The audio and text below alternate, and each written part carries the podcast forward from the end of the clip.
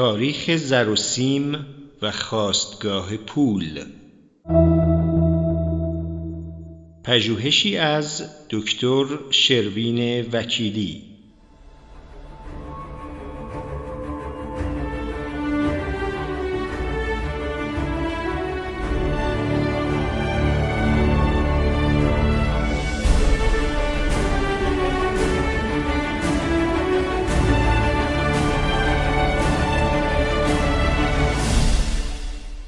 طلا و نقره یا زر و سیم در تاریخ بسیار زود استخراج شدند و بیشتر برای ساخت اشیای تجملی مورد استفاده قرار می گرفتند. از ابتدای هزاره اول پیش از میلاد نقره به صورت میله ها یا پاره هایی با وزنهای متفاوت برای تبادل کالا در ایران غربی به کار گرفته می شد و یکی از کهنترین واسطه های نمادین ارزش کالا محسوب می شد. هرچند در این دوران نه درجه خلوص این فلز استانده شده بود و نه توسط نظامی دیوان سالارانه پشتیبانی می‌شد. بنابراین نام پول را نمی‌توان برایش به کار گرفت. معتبرترین این پاره نقره ها به واسطه معبدها به گردش در می آمدند و به ویژه پرستشگاه های ایزدبانوی باروری ایشتار در ایران غربی یعنی میان رودان، ایلام، آسورستان و آناتولی اهمیت بسیار داشت و به همین خاطر بعدها یونانی ها سکه را استاتر می نامیدند که تحریفی از نام ایشتار است. در میان این دو فلز قیمتی طلا تاریخی طولانی تر دارد چون به شکل آزاد و در دسترس در پوسته زمین یافت می شود. از ابتدای هزاری چهارم پیش از میلاد این فلز همزمان در ایران و مصر ذوب شد و مورد استفاده قرار گرفت. با این حال طلا تا دیر زمانی به عنوان واسطه تبادل کالا کاربرد نداشته است. در واقع طلا به خاطر کمیاب بودنش در تمدن‌های باستانی تنها برای ساخت زیورالات و به ویژه اشیاء آینی و مذهبی کاربرد داشته است. این کاربرد طلا در سراسر عمر نیمی از تمدن‌های زمین یعنی مصر و دو تمدن آمریکایی تداوم یافت. وقتی در پایان قرن پانزدهم میلادی اروپاییان به آمریکا گام نهادند سرخپوستانی را دیدند که حجم زیادی طلا استخراج کرده و با آن آثار هنری چشمگیر درست کرده بودند که هیچ یک ارزش اقتصادی و تبادلی نداشتند و تنها برای آراستن معبدها به کار گرفته می شدند. عجیبان که مصریان که در جهان باستان بزرگترین معادن طلا را در سودان در اختیار داشتند نیز هرگز پول را ابدا نکردند و از طلا برای ارزش گذاری کالاها استفاده نکردند. واحد اصلی تبادل کالا در مصر جو بود که محصول کشاورزی اصلی دره نیل به حساب می آمد. فرعونها البته از طلا برای ساخت آثار هنری بهره می بردند اما این اشیا در دربارها و معبدها انباشت می‌شد و توده مردم آن را لمس نمی کردند. نخستین اشاره متنی به طلا را در مصر دودمان دوازدهم در حدود سال 1900 پیش از میلاد می‌بینیم و این 1500 سال پس از آن است که نخستین اشیاء زرین در بایگانی آثار باستانی پدیدار می شود. اولین اسناد درباره معدنهای طلا و بهره برداری منظم از آنها هم باز به مصر مربوط می شود و در دودمان 19 هم یعنی از 1320 تا 1200 پیش از میلاد نقشه هایی در این مورد کشیده شده است. در قرن پانزدهم تا سیزدهم پیش از میلاد که دولت‌های ایران غربی با نخستین حضور سیاسی آریایی ها شبکه ای از روابط دوستانه بین دربارها پدید آوردند و ازدواج درباری میانشان شکل گرفت مصریان در مقام شریک ثروتمندتر اغلب اشیاء زرین را به عنوان هدیه به دربار بابل و میتانی و هیتی میفرستادند. طلا در ایران زمین هم احتمالاً کارکرد تبادلی نداشته و مانند مصر فقط برای ساخت آرایه ها یا اشیاء آینی به کار گرفته می شده است. هرچند ایران مانند مصر به منابع طلای سرشار دسترسی نداشت اما بسیار جالب است که پول زرین و اصولا پول نخست در ایران زمین پدیدار می شود ابداع پول و برابر گرفتنش با طلا و نقره که نوآوری های بسیار مهم و تاثیرگذار در سطح جهانی بود یکسره در درون حوزه تمدن ایرانی و به شکلی درونزاد به انجام رسید و زمان تحققش با شکلگیری اولین دولت ملی فراگیر در پهنه ایران زمین همزمان بود. با توجه به سرنوشت ساز بودن این تحول و پیوند آشکار و روشنش با شکلگیری دولت ایران این نکته جای تحمل دارد که در انبوهی از متون که درباره تاریخ پول نوشته شده نه اشاره درست به نام ایران و نقش دولت هخامنشی هست و نه سیر پیدایش پول فلزی با دقت واکاوی شده است. همه داده ها نشان می دهند که نخستین سکه های طلا در عصر هخامنشی و در زمان کوروش بزرگ ضرب شده اند. اما جالب است که این سکه ها در همه منابع به اشتباه سکه طلای کروزوسی خوانده می شوند و به شاه دولت کوچک و جوانمرگ لودیه منصوب می شوند. بازبینی تاریخ ضرب این سکه ها و بازاندیشی درباره اینکه چرا به کروزوس منصوب شده اند کاری سودمند و روشنگر است چون همزمان روندی کلیدی در تحول تمدنها را شناسایی می کند و شیوه های کتمان و فراموش سازیش در دوران مدرن را نیز نشان می دهد.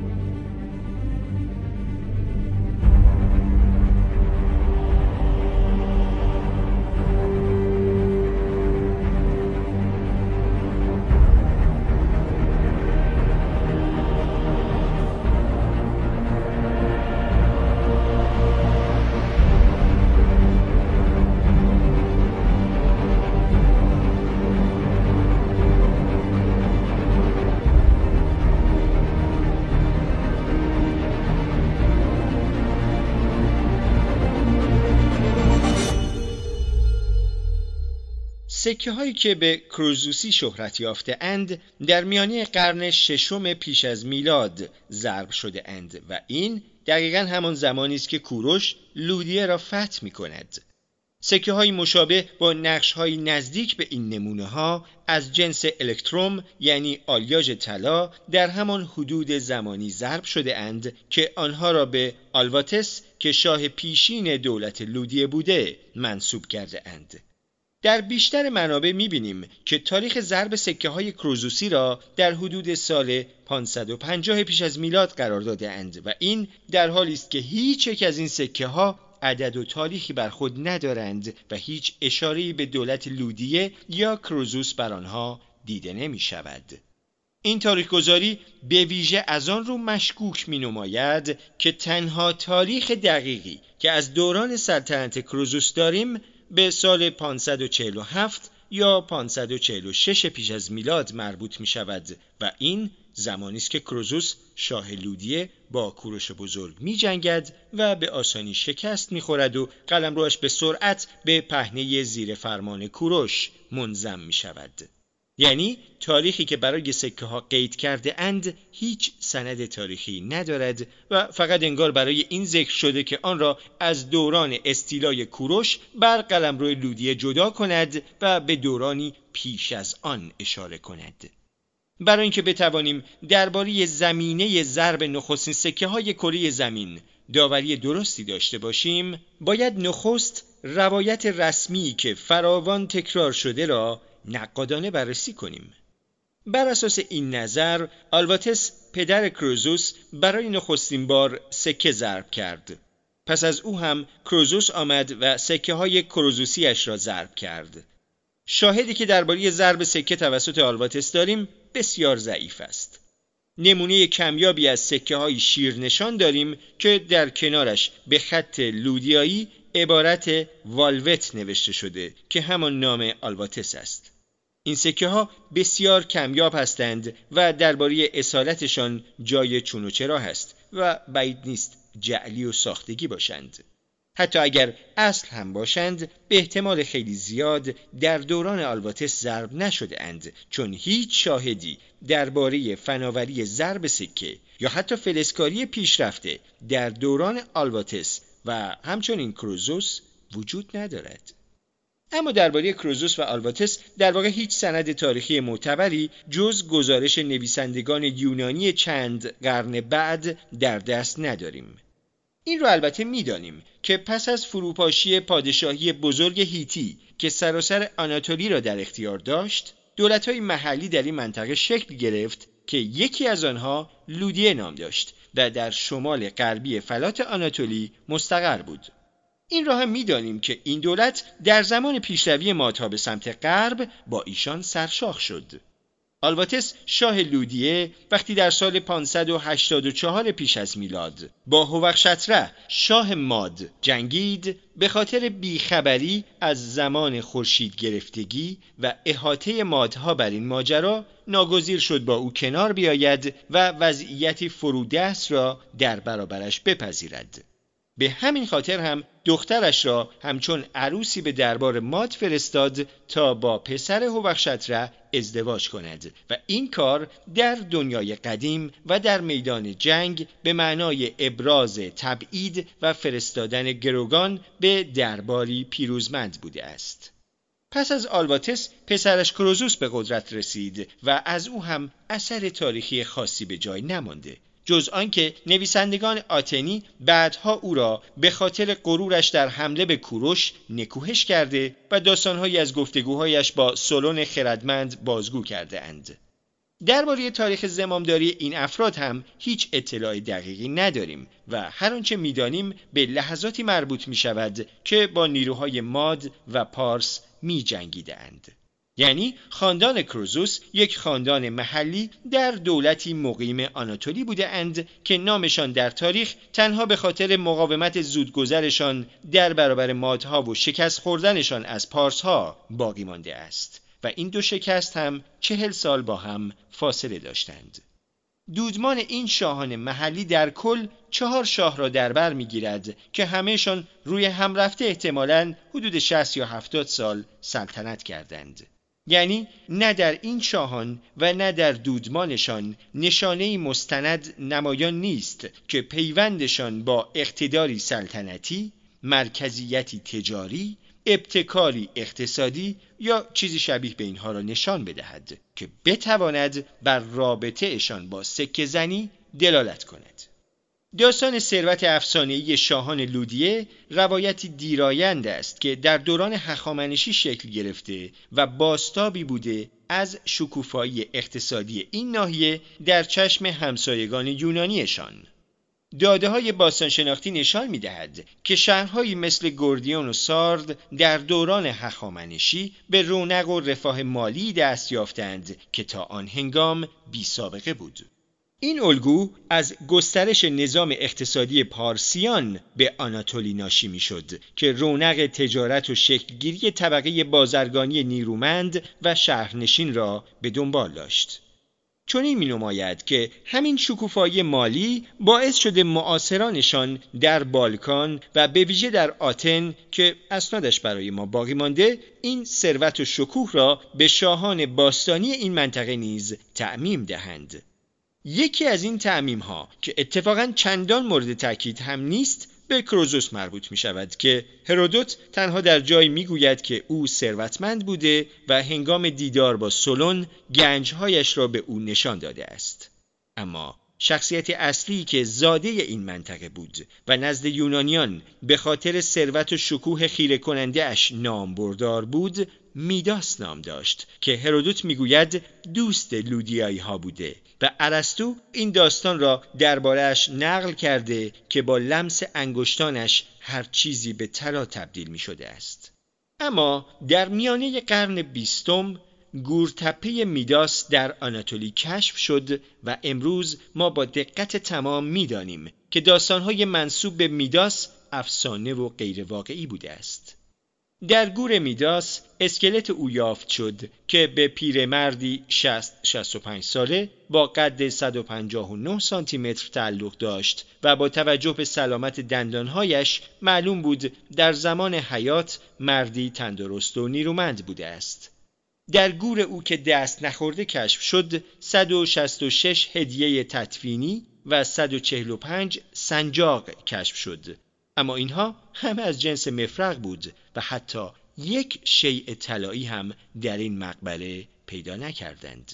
بنابراین چنین می نماید که میداس نه تنها چندان ثروتمند نبوده که اصولا در قلمروش استفاده از اشیاء طلایی رواج چندانی نداشته است. چون آشکارا در گور او گرانبهاترین چیزهایی که در دسترسشان بوده را نهادند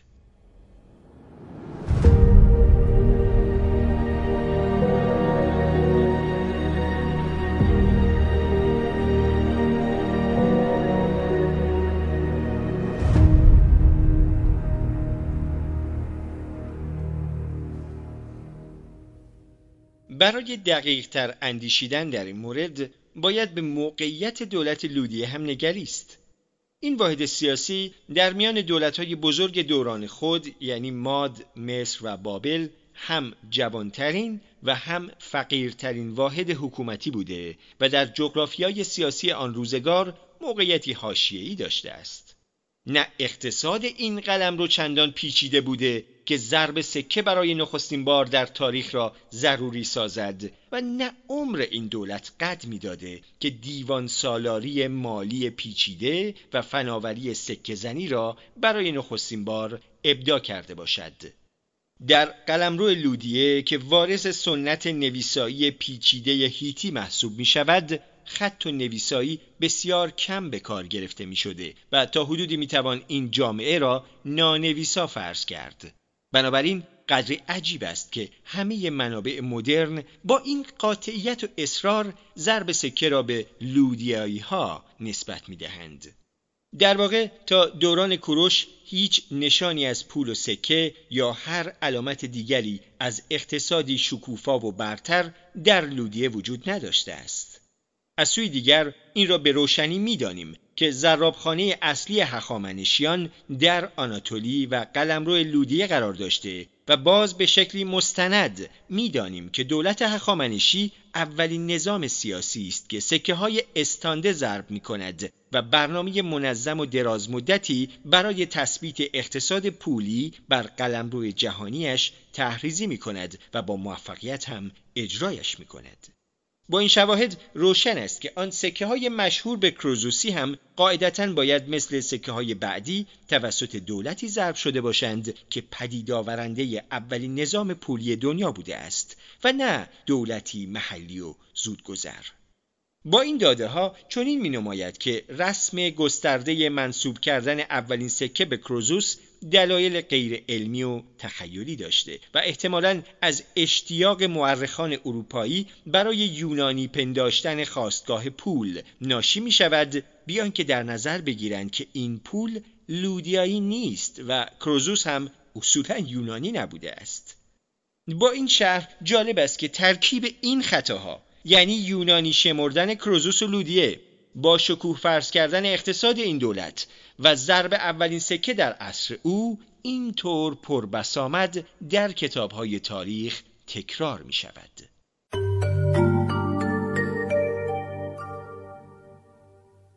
درباره دولت لودیه البته داده های دیگری هم داریم که همگی تفسیر کوروشی بودن این سکه ها و کروزوسی نبودنشان را تقویت می کند. نخستین نکته آن که دولت لودیه و طبقه بالای آن اصولا یونانی نبوده و بیشتر با ایرانی ها نزدیک بوده اند. لودیه قلمروی با بافت نژادی پیچیده بوده که هوری ها، لوویایی ها، آرامی ها، فینیقی ها، یونانی ها و قبایل ایرانی نو آمده مثل کیمری ها و کاپادوکی ها و سکاها همگی در آن حضور داشته اند. فرهنگ غالب این منطقه با آریایی های موج نخست پیوند دارد و اصولا یونانی نیست. دوران حضور دولت لودیه با یک موج تازه از ورود قبایل آریایی به آناتولی همراه بود چندان که پای تخت این دولت سپرده که به صورت سارد ساده شده نام خود را از یک قبیله کوچگرد ایرانی گرفته بخش نخست این نام همان اسب است دربار لودیه با ایرانیان پیوند داشته و چنان که گفتیم خواهر کروزوس همسر آخرین شاه ماد بوده است. این پیوند در حدی بوده که پس از غلبه کوروش بر لودیه این روایت شکل گرفت که کوروش هم با خاندان سلطنتی لودیه خیشاوند بوده است. روایتی که احتمالا خود مردم لودیه آن را برساختند و یونانیان روایتش کرده اند اما واقعیت ندارد. اما گذشته از اینها مهمترین شاهدی که تبارنامه نخستین سکه های جهان را فاش می سازد نقش رویشان است و بسیار شگفتانگیز است که سکه هایی که در دوران کوروش با این نقش ضرب شده اند چنین با موفقیت مشمول صنعت ایرانی زدایی مورخان فرنگی قرار گرفته است. چون این سکه ها نقش شیری بر خود دارند که دایری خورشید بر فراز سرش دیده می شود در سراسر ایران زمین از هزاری سوم پیش از میلاد این دو نشان با هم پیوند داشتهاند و بعدتر هم همینها به علامت ملی کشور ایران تبدیل شدند. یعنی نخستین سکه های دنیا در زمان کوروش در استانی ایرانی که معدن فلزات قیمتی بوده ضرب شده و رویشان هم نقش شیر و خورشید است. دشوار است بتوان شواهدی محکمتر و داده های سرراستر از این برای پیوند یک عنصر تاریخی با ایران و سیاست ایران شهری پیدا کرد. به همین ترتیب جعل و تحریفی چنین مبرهن و واضح را سخت بتوان با چنین بسامدی چشمگیر در محافل دانشگاهی سراغ گرفت.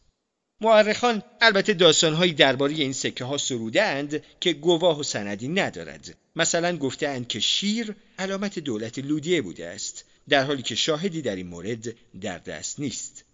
شیر اصولا در سراسر ایران زمین علامت اقتدار جنگاورانه و به ویژه در آن دوران نماد ایزد مهر بوده است.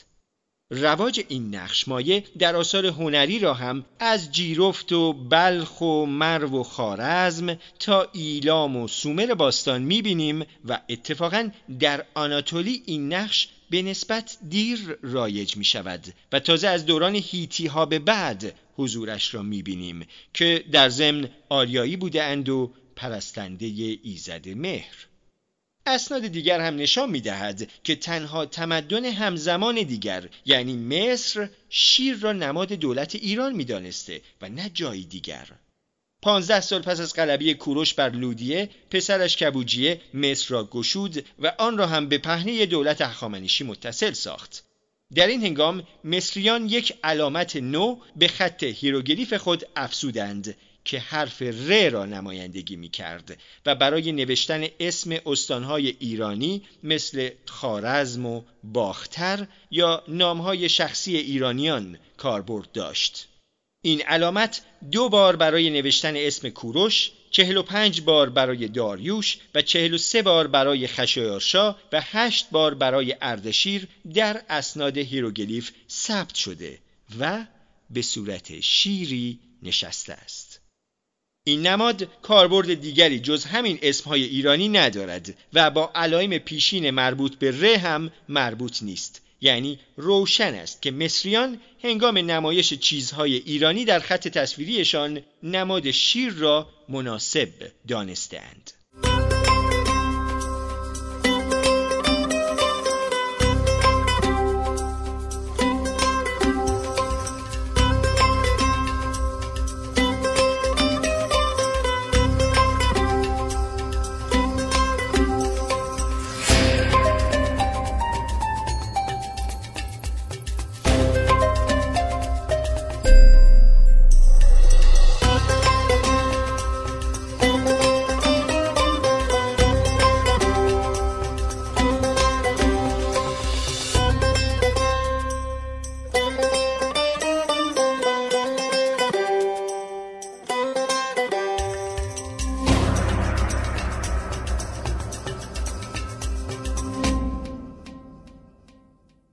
دانستهاند. ترتیب آشکار است که تاریخ پول به معنای دقیق کلمه در میانه قرن ششم پیش از میلاد با سکه های طلا و نقره آغاز می شود که رویش نقش شیر و خورشید یا شیر گاوکش نمایان است. این دوران با عصر زندگی کوروش بزرگ و نوآوری های چشمگیر اقتصادی و سیاسیش مصادف است و پس از آن هم تا سه قرن بعد دولت هخامنشی تنها واحد سیاسی است که سکه ضرب می کند. سکه های زر کوروشی البته خالص نیستند و جنسشان الکتروم یعنی آلیاژی از تلاست. نخستین سکه زر استانده دنیا همان دریک شکل پارسی باستان کلمه زریک یا زرین است که داریوش بزرگ ضرب می کرد و تقریبا از زر خالص ساخته شده بود و بر آن پارسی کماندار نقش شده بود. پس از آن تاریخ سکه زر تا حدود زیادی با تاریخ اقتصاد ایران پیوند خورده و تا سه قرن بعد تنها در جغرافیای ایران است که سکه طلا ضرب می شود. پس از آن ضرب سکه های طلا به شکل پیوسته در ایران تداوم پیدا می کند و قلمرو سیاسی ایران طولانی ترین تاریخ ضرب سکه زر در سراسر جهان است. حال برای آنکه تمایز میان تمدن ایرانی و تمدنهای دیگر روشن شود و جایگیری بیچون و چرای سکه های شیر و خورشید در عصر کوروشی تثبیت شود خوب است به تاریخ تحول طلا و سکه زر در سایر تمدنها بنگریم و به این ترتیب هم تصویری از سیر تکامل اقتصاد پولی در این مناطق به دست آوریم و هم رونق بازرگانی سازمان یافته پولی را دریابیم.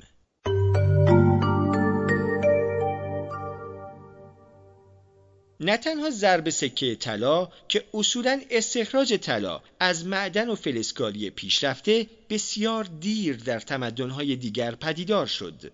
در اروپا این ماجرا بسیار دیرایند بود. یونانیان روش های استخراج طلا را نیاموختند و تنها فلز گرانبهایی که می شناختند نقره بود.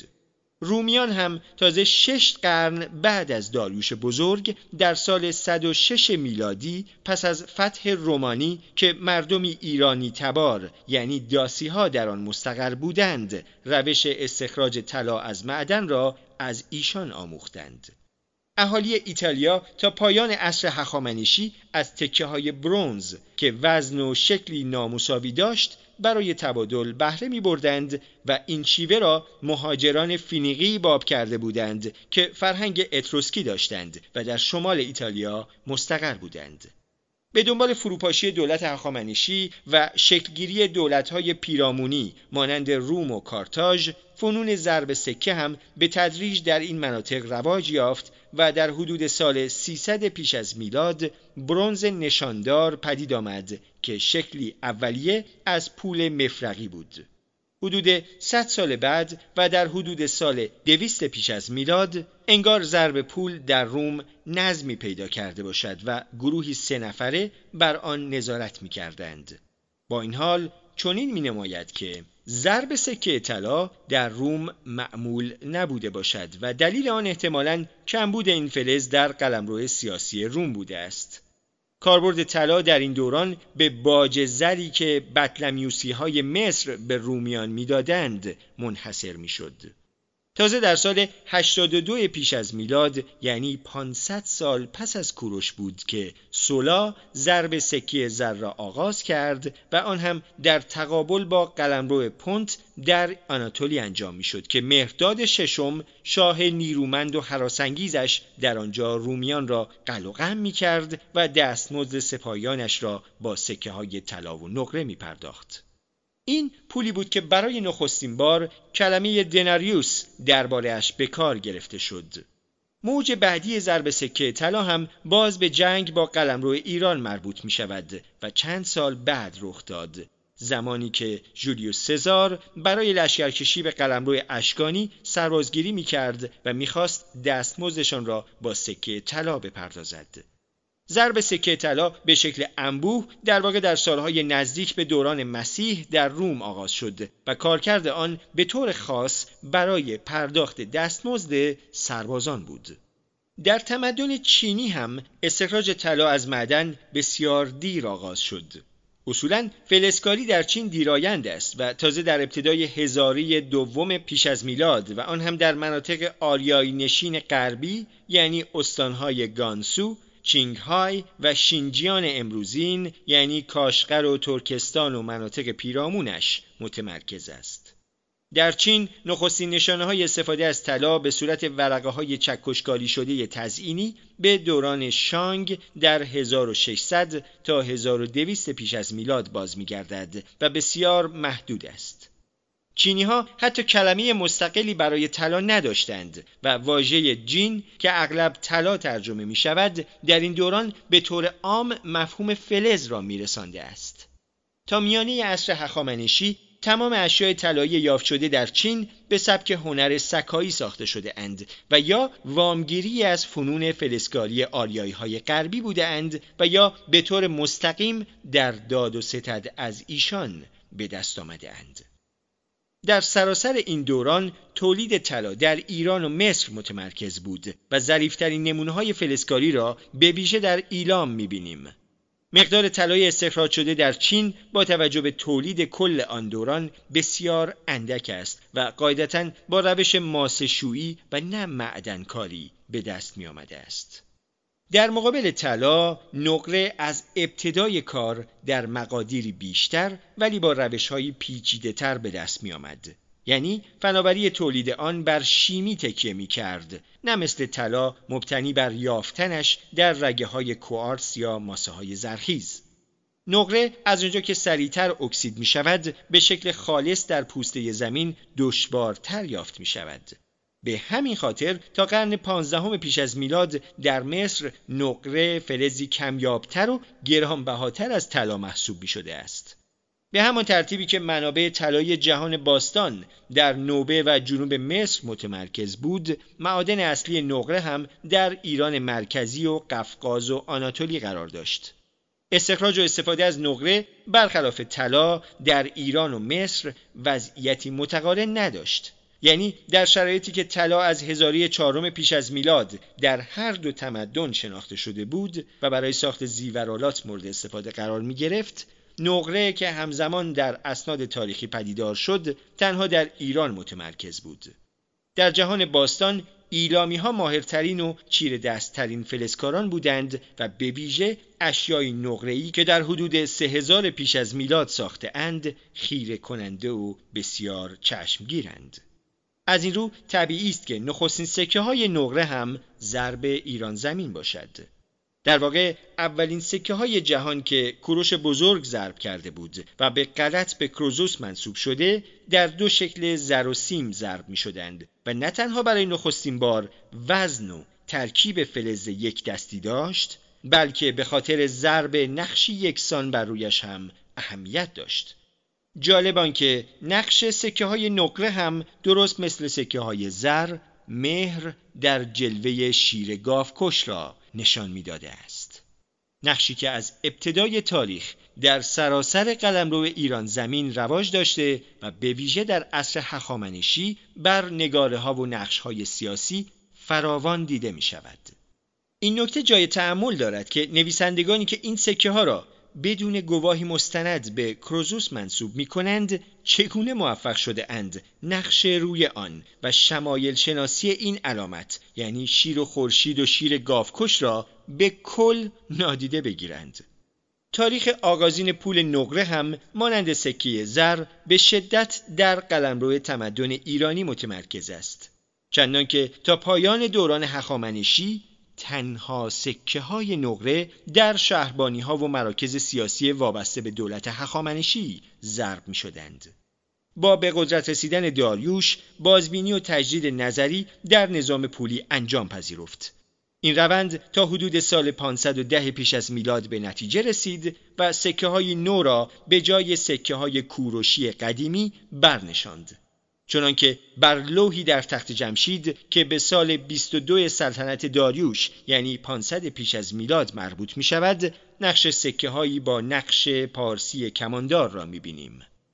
البته منطقه آناتولی به خاطر غنی بودنش از نظر منابع طلا و نقره مرکز ضرب سکه هخامنشیان بوده است و چنین می نماید که زرابخانه اصلی ایران در سراسر این دوران در استان لودیه مستقر بوده باشد.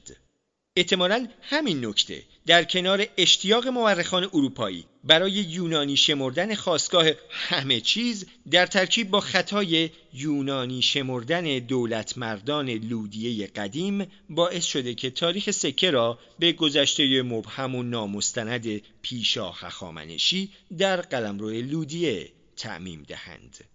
این در حالی است که مفهوم پول و اقتصادی پولی در اسناد تاریخی به روشنی با دربار هخامنشی و سیاست پارسی پیوند خورده است. نخستین پولهای مصر در دوران داریوش بزرگ و بلافاصله پس از ورود پارسیان به این قلمرو در شهر ممفیس ضرب شد و اولین پولهای یونان هم در عصر خشایارشا و بلافاصله پس از فتح آتن به دست قوای مردونیه در اسناد تاریخی نمایان شد.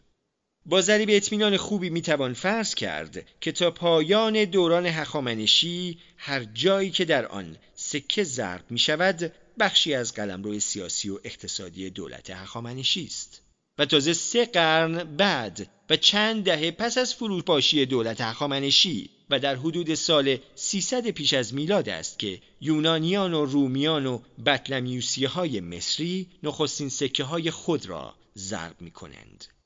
در دوران هخامنشی سکه های نقره را بنا به سنت میان رودانی شقل می نامیدند که در اکدی به صورت شقلو یا سیگلو خوانده می شده و همان واژه سقل در عربی است و وزن معنی می دهد که در پارسی امروز به صورت وامواژه های سقیل و مسقال هم باقی مانده است. یونانیان همین کلمه را وامگیری کردند و پول را سیگلوس می نامیدند شیغلو در بابل قدیم در اصل واحد وزن بوده است اولین اشاره به این واحد وزن را در اسناد اکدی دوران نرامسین در 2150 پیش از میلاد می‌بینیم و در قانون نامه همورابی هم این کلمه در معنای واحد وزن به کار گرفته شده است. پس از اصلاحات اقتصادی داریوش و بازتعریف نظام پولی با جایگزین شدن دریک که 99 درصد طلا بود به جای سکه های الکتروم کوروشی نرخ برابری تازه هم تعریف شد و هر دریک با 20 شغل نقره با خلوص 97 تا 98 درصد برابر شد. چون این نماید که دریک را یک زرابخانه یکتا ضرب می کرده و کاربردش بسیار محدود و سیاسی بوده است. یعنی برای هدیه دادن به شاهان محلی تابع و پرداختهای سیاسی دربار به کار گرفته می شده. در حالی که شغل نقره کارکردی عام داشته و به همین خاطر زرابخانه های متفاوتی در سراسر شاهنشاهی آن را ضرب می کرده اند. استانده وزنی البته در همه جا یکسان بوده و نرخ برابری با دریک ثابت بوده است. با این حال در هر منطقه نقش روی سکه بنا به نشانه های هویت بخش محلی انتخاب می شده و در کنارش علامت ملی ایران یعنی شیر و خورشید یا گاو، پارسی کماندار یا نیزدار هم تکرار می شده است. به این ترتیب در دوران هخامنشی همزمان با پیدایش پول با تکامل موازی دو شاخه واگرا از فلزهای قیمتی روبرو هستیم. از سوی سکه های طلای دریک را داریم که به شکلی متمرکز و احتمالا در یک زرابخانه ساخته می شده و علاوه بر اندرون قلمرو شاهنشاهی پارس در سراسر قلمرو جهان باستان از چین تا اروپای غربی به گردش می افتد. اما ارزش این سکه به قدری زیاده است که برای کارکردهای روزمره چندان کارگشان نیست و اغلب در روابط درباری و سیاسی کاربرد پیدا می کند. در مقابل سکه های نقره شکل را داریم که واسطه اصلی تبادل کالا محسوب می شود و پولی شدن اقتصاد قلمرو ایران در عصر هخامنشی را ممکن می سازد. ایران در دوران هخامنشی اولین قلمرو تمدنی بود که اقتصاد پولی بر آن حاکم بود. این با ابداع مفهوم پول در عصر کوروش و سازماندهی دیوانیش در عصر داریوش متفاوت است. یعنی علاوه بر پیدایش پول و استانده کردنش به چرخش افتادن آن به شکلی مدیریت شده بود که تا دوران اردشیر اول تقریبا همه تبادلهای اقتصادی اصلی را پوشش می‌داد. این نکته که سیاست مالی هخامنشیان بر تثبیت ارزش کالاها بر مبنای پول فلزی استوار بوده را می توان با مراجعه به بیش از دو هزار لوح به دست آمده از تخت جمشید دریافت. مثلا این را می‌دانیم که های دولتی در ابتدای دوران داریوش تمام دستمزد کارگران و کارمندان خود را به شکل جنسی پرداخت می کردند. در پایان عصر داریوش و ابتدای حکومت خشایارشا حدود یک سوم از دستمزدها به شکل نقدی و دو سوم همچنان جنسی پرداخت می‌شد. در پایان دوران خشایارشا این نسبت معکوس شده بود یعنی یک سوم بهای دستمزدها جنسی و دو سوم دیگر نقدی بود پس از پنجاه سال در پایان دوران اردشیر تمام دستمزدها به شکل نقدی پرداخت می‌شد. این بدان معناست که هخامنشیان در زمانی به درازای هفتاد سال یک گذار عمومی از اقتصادی پایاپای به نظام پولی استانده را تجربه کردند. هسته مرکزی این تجربه و گرانیگاه پیشبرنده این تغییر دربار و دیوان سالاری هخامنشی بود که مالیات ها و دستمزدها را بر مبنای دریک و شکل تبادل می کرد. این بدان معناست که شاهان هخامنشی در طول دورانی نزدیک به یک قرن یک سیاست پولی یگانه و هدفمند را با پیگیری و تداومی چشمگیر دنبال کرده اند. نکته جالب در این میان آن است که فلزی که اقتصاد را پولی کرد نقره بوده است یعنی نقره بود که در دامنه وسیع به کار گرفته شد و کاربردی روزمره داشت به همین خاطر زرابخانه هایش در سراسر قلمرو شاهنشاهی پراکنده بود و ساتراپ هر منطقه سکه های نقره محلی خود را ضرب می کرد با رعایت این قاعده که ارزش وزنی و خلوص فلزی استانده دربار هخامنشی را حفظ کند. به این ترتیب سکه ها هم از مناطق گوناگون به اطراف منتشر می شدند و چون وزنی کمابیش یکسان داشتند با اصلاحاتی اندک هم ارز فرض می شدند و می‌شد به جای هم به کارشان گرفت. پراکندگی شگفتانگیز سکه های گوناگون در پهنه های جغرافیایی متفاوت در این عصر بدان معناست که تجارت با این نظام پولی گره خورده بود و این نیروی بود که راه های تجاری را به سیستمی نظاممند و اقلانی و سراسری برای داد و ستد مجهز ساخت. جهش ناگهانی و خیره کننده فرهنگی و اجتماعی در عصر هخامنشی پیامدی از این زیربنای اقلانی انتشار منابع بوده است. نوآوری ابداع پول بدان معنا بود که مرکزیت سیاسی نه تنها مثل دولت‌های قدیمی کاسی و هیتی و میتانی و ایلامی امنیت راهها را برقرار می ساخت بلکه اعتبار پول و صحت تبادل کالا را هم پشتیبانی می کرد. به این شکل به حرکت افتادن کاروانها در دامنه های مکانی بسیار دوردست و اندرکنش بازرگانانی که به کلی با هم بیگانه بودند ممکن شد چون سود ترابری کالا پیشاپیش به شکلی اقلانی محاسبه پذیر بود و ارزش کالاها با نمادی یک پارچه و ثابت و تغییر ناپذیر رمزگذاری می‌شد و به سلیقه خریدار و فروشنده یا سنت های محلی وابستگی نداشت. به این شکل واگرایی مهمی را می‌بینیم که در سراسر تاریخ پول تداوم پیدا می کند. تا 500 سال پس از هخامنشیان و در حدود قرن اول میلادی هم تمدن اروپایی و هم تمدن چینی به شکلهای اولیه از پول مجهز شده بودند. این پول در چین همچنان ابتدایی بود و به صورت پاره های نشاندار آهن یا مفرق به کار گرفته می‌شد. رومیان هم با آنکه در سطح توده مردم هرگز اقتصاد پولی مستقر نساختند اما سکه های زر و سیم ضرب می کردند. این سکه ها اما کارکردهای متفاوت داشتند. سکه های زر همچنان برای پرداخت های سیاسی و نظامی کارکرد داشتند و به سپاهیان مزدور، سربازان حرفه‌ای و متحدان نظامی داده می شدند.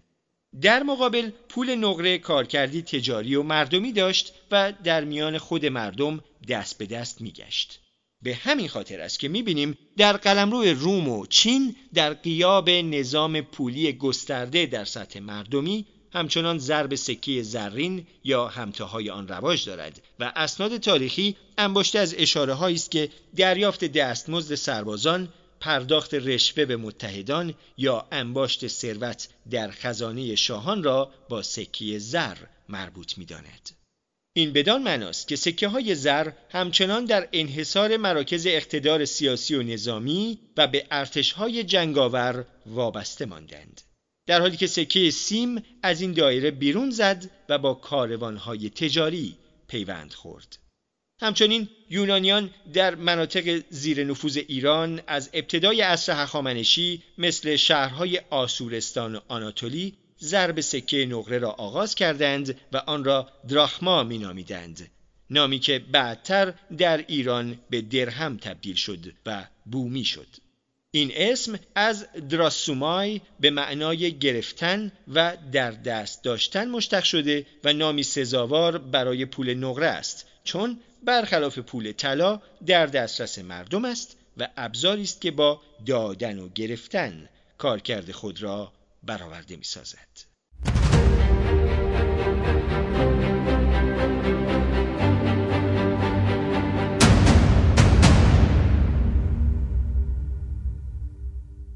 دوستان خوبم در کانال و پادکست خانش کتاب برای انسان خردمند فرهاد ارکانی هستم و چیزی که شنیدید خلاصه بود از پژوهش دکتر شروین وکیلی در خصوص خواستگاه تاریخی پول من PDF این مقاله و لینک کانال دکتر وکیلی هم تو کانال قرار میدم که بتونید در صورت تمایل به منابع این پژوهش مراجعه کنید یا با خود دکتر وکیلی در این باره تبادل نظر کنید. به حال همونطور که تو یکی از بخشای کتاب پولم خدمتون گفتم لازم بود که تاریخ نظام پولی رو از این دیدگاه هم بشنویم و بررسی کنیم و صرفا بر پایه تاریخ نگاری های غربی یک طرفه به قاضی نریم. امیدوارم که همیشه به شیوهی روشمند و علمی در جستجوی حقیقت باشیم. شاد و پیروز و تندرست باشید.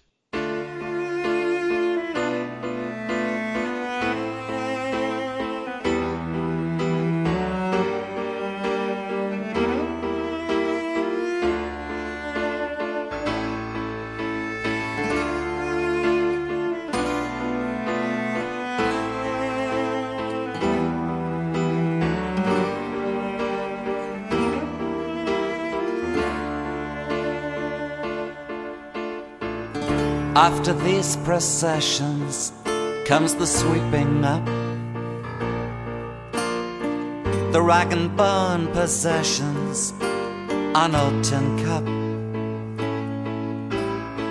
The army trucks have hauled away the newly slain.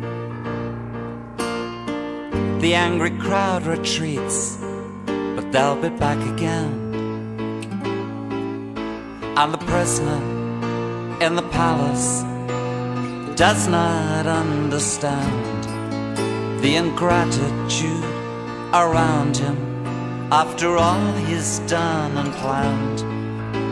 But if this is the way that it must be, then he'll be damned if he will let them take away his perfect dream. Minister stuffed banknotes into leather bags. Their wives have packed the jewelry and the luggage tags. The word is on the street now, growing day by day. And even the informers know to stay away. And the prisoner in the palace is appalled by this charade, feeling strangely unprotected by his miles of golden braid. And if this is the way that it must be, then unafraid, he will not let them take away his perfect dream.